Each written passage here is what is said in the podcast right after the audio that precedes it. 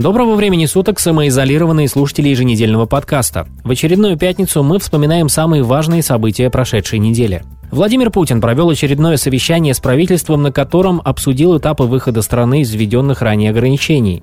Президент заявил, что решения по выводу населения из самоизоляции должны принимать сами губернаторы регионов, исходя из эпид-ситуации на местах.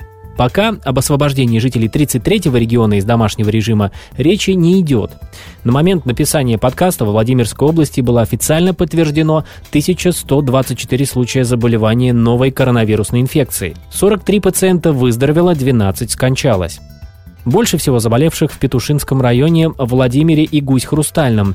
На основании анализа развития эпидситуации в Кольчугино и по предложению главного государственного санитарного врача по 33-му региону 7 мая на территории муниципального образования город Кольчугино введен карантин, направленный на обеспечение санитарно-эпидемиологического благополучия населения. Он будет действовать до особого распоряжения. Подобные ограничения вступили в силу и на территории поселков Мизиновский и Златкова Гусь-Хрустального района с 8 мая.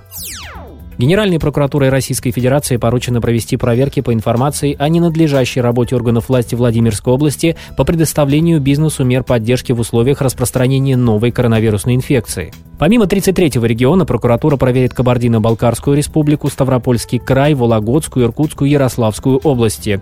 Местным ведомствам нужно будет провести тщательный анализ ситуации, а также при необходимости мерами прокурорского реагирования обеспечить соблюдение прав хозяйствующих субъектов. Министр финансов России Антон Силуанов заявил, что в связи с пандемией коронавируса власти собираются экономить в основном на еще не начатых проектах, поэтому строительство трассы М12 придется отложить. Сейчас на концессионной основе решено строить участок Москва-Владимир и обход главного города Татарстана. Следственными органами Следственного комитета Российской Федерации по Владимирской области завершено расследование уголовного дела в отношении 23-летнего жителя города Коврова, сбившего насмерть двоих подростков. Ему предъявлено обвинение в совершении преступления, предусмотренного по части 6 статьи 264 УК РФ «Нарушение правил дорожного движения лицом, управляющего автомобилем в состоянии опьянения, повлекшее по неосторожности смерть двух лиц и влечет за собой лишение свободы на срок от 8 до 15 лет». Сколько получит ночной Мелеховский лихач, пока неизвестно. Сегодня во Владимире проживают 154 участника Великой Отечественной войны. В силу возраста большинство фронтовиков-владимирцев традиционно встречают День Победы дома. А в условиях пандемии и особой заботы о состоянии здоровья тем более. В связи с нынешней обстановкой 7 и 8 мая специальные артистические бригады объедут адреса владимирцев, участников Великой Отечественной войны и выступят около их домов с персональными поздравлениями и песнями военных лет. Над проектом «Мы помним, мы гордимся» будут работать 12 концертных бригад, сформированных городскими управлениями культуры, туризма и физкультуры, спорта и молодежной политики.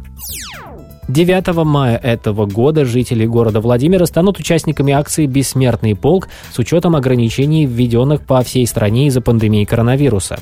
Традиционное шествие «Бессмертного полка» состоится в более поздние сроки, соответствующее решение будет принято на федеральном уровне. Поэтому 9 мая, в день юбилея Победы, владимирцы смогут поддержать акцию в формате, предложенном сопредседателем движения «Бессмертный полк России» легендарным народным артистом СССР Василием Лановым. Владимирцам предлагается вместе с портретом ветерана, воевавшего в годы Великой Отечественной войны, выйти на балкон и выглянуть в окно после традиционной минуты молчания, которая начнется 9 мая в 19 часов. На этом наш подкаст завершен. Оставайтесь с нами на страницах vladimirnews.ru. Чаще мойте руки, носите маски и не болейте.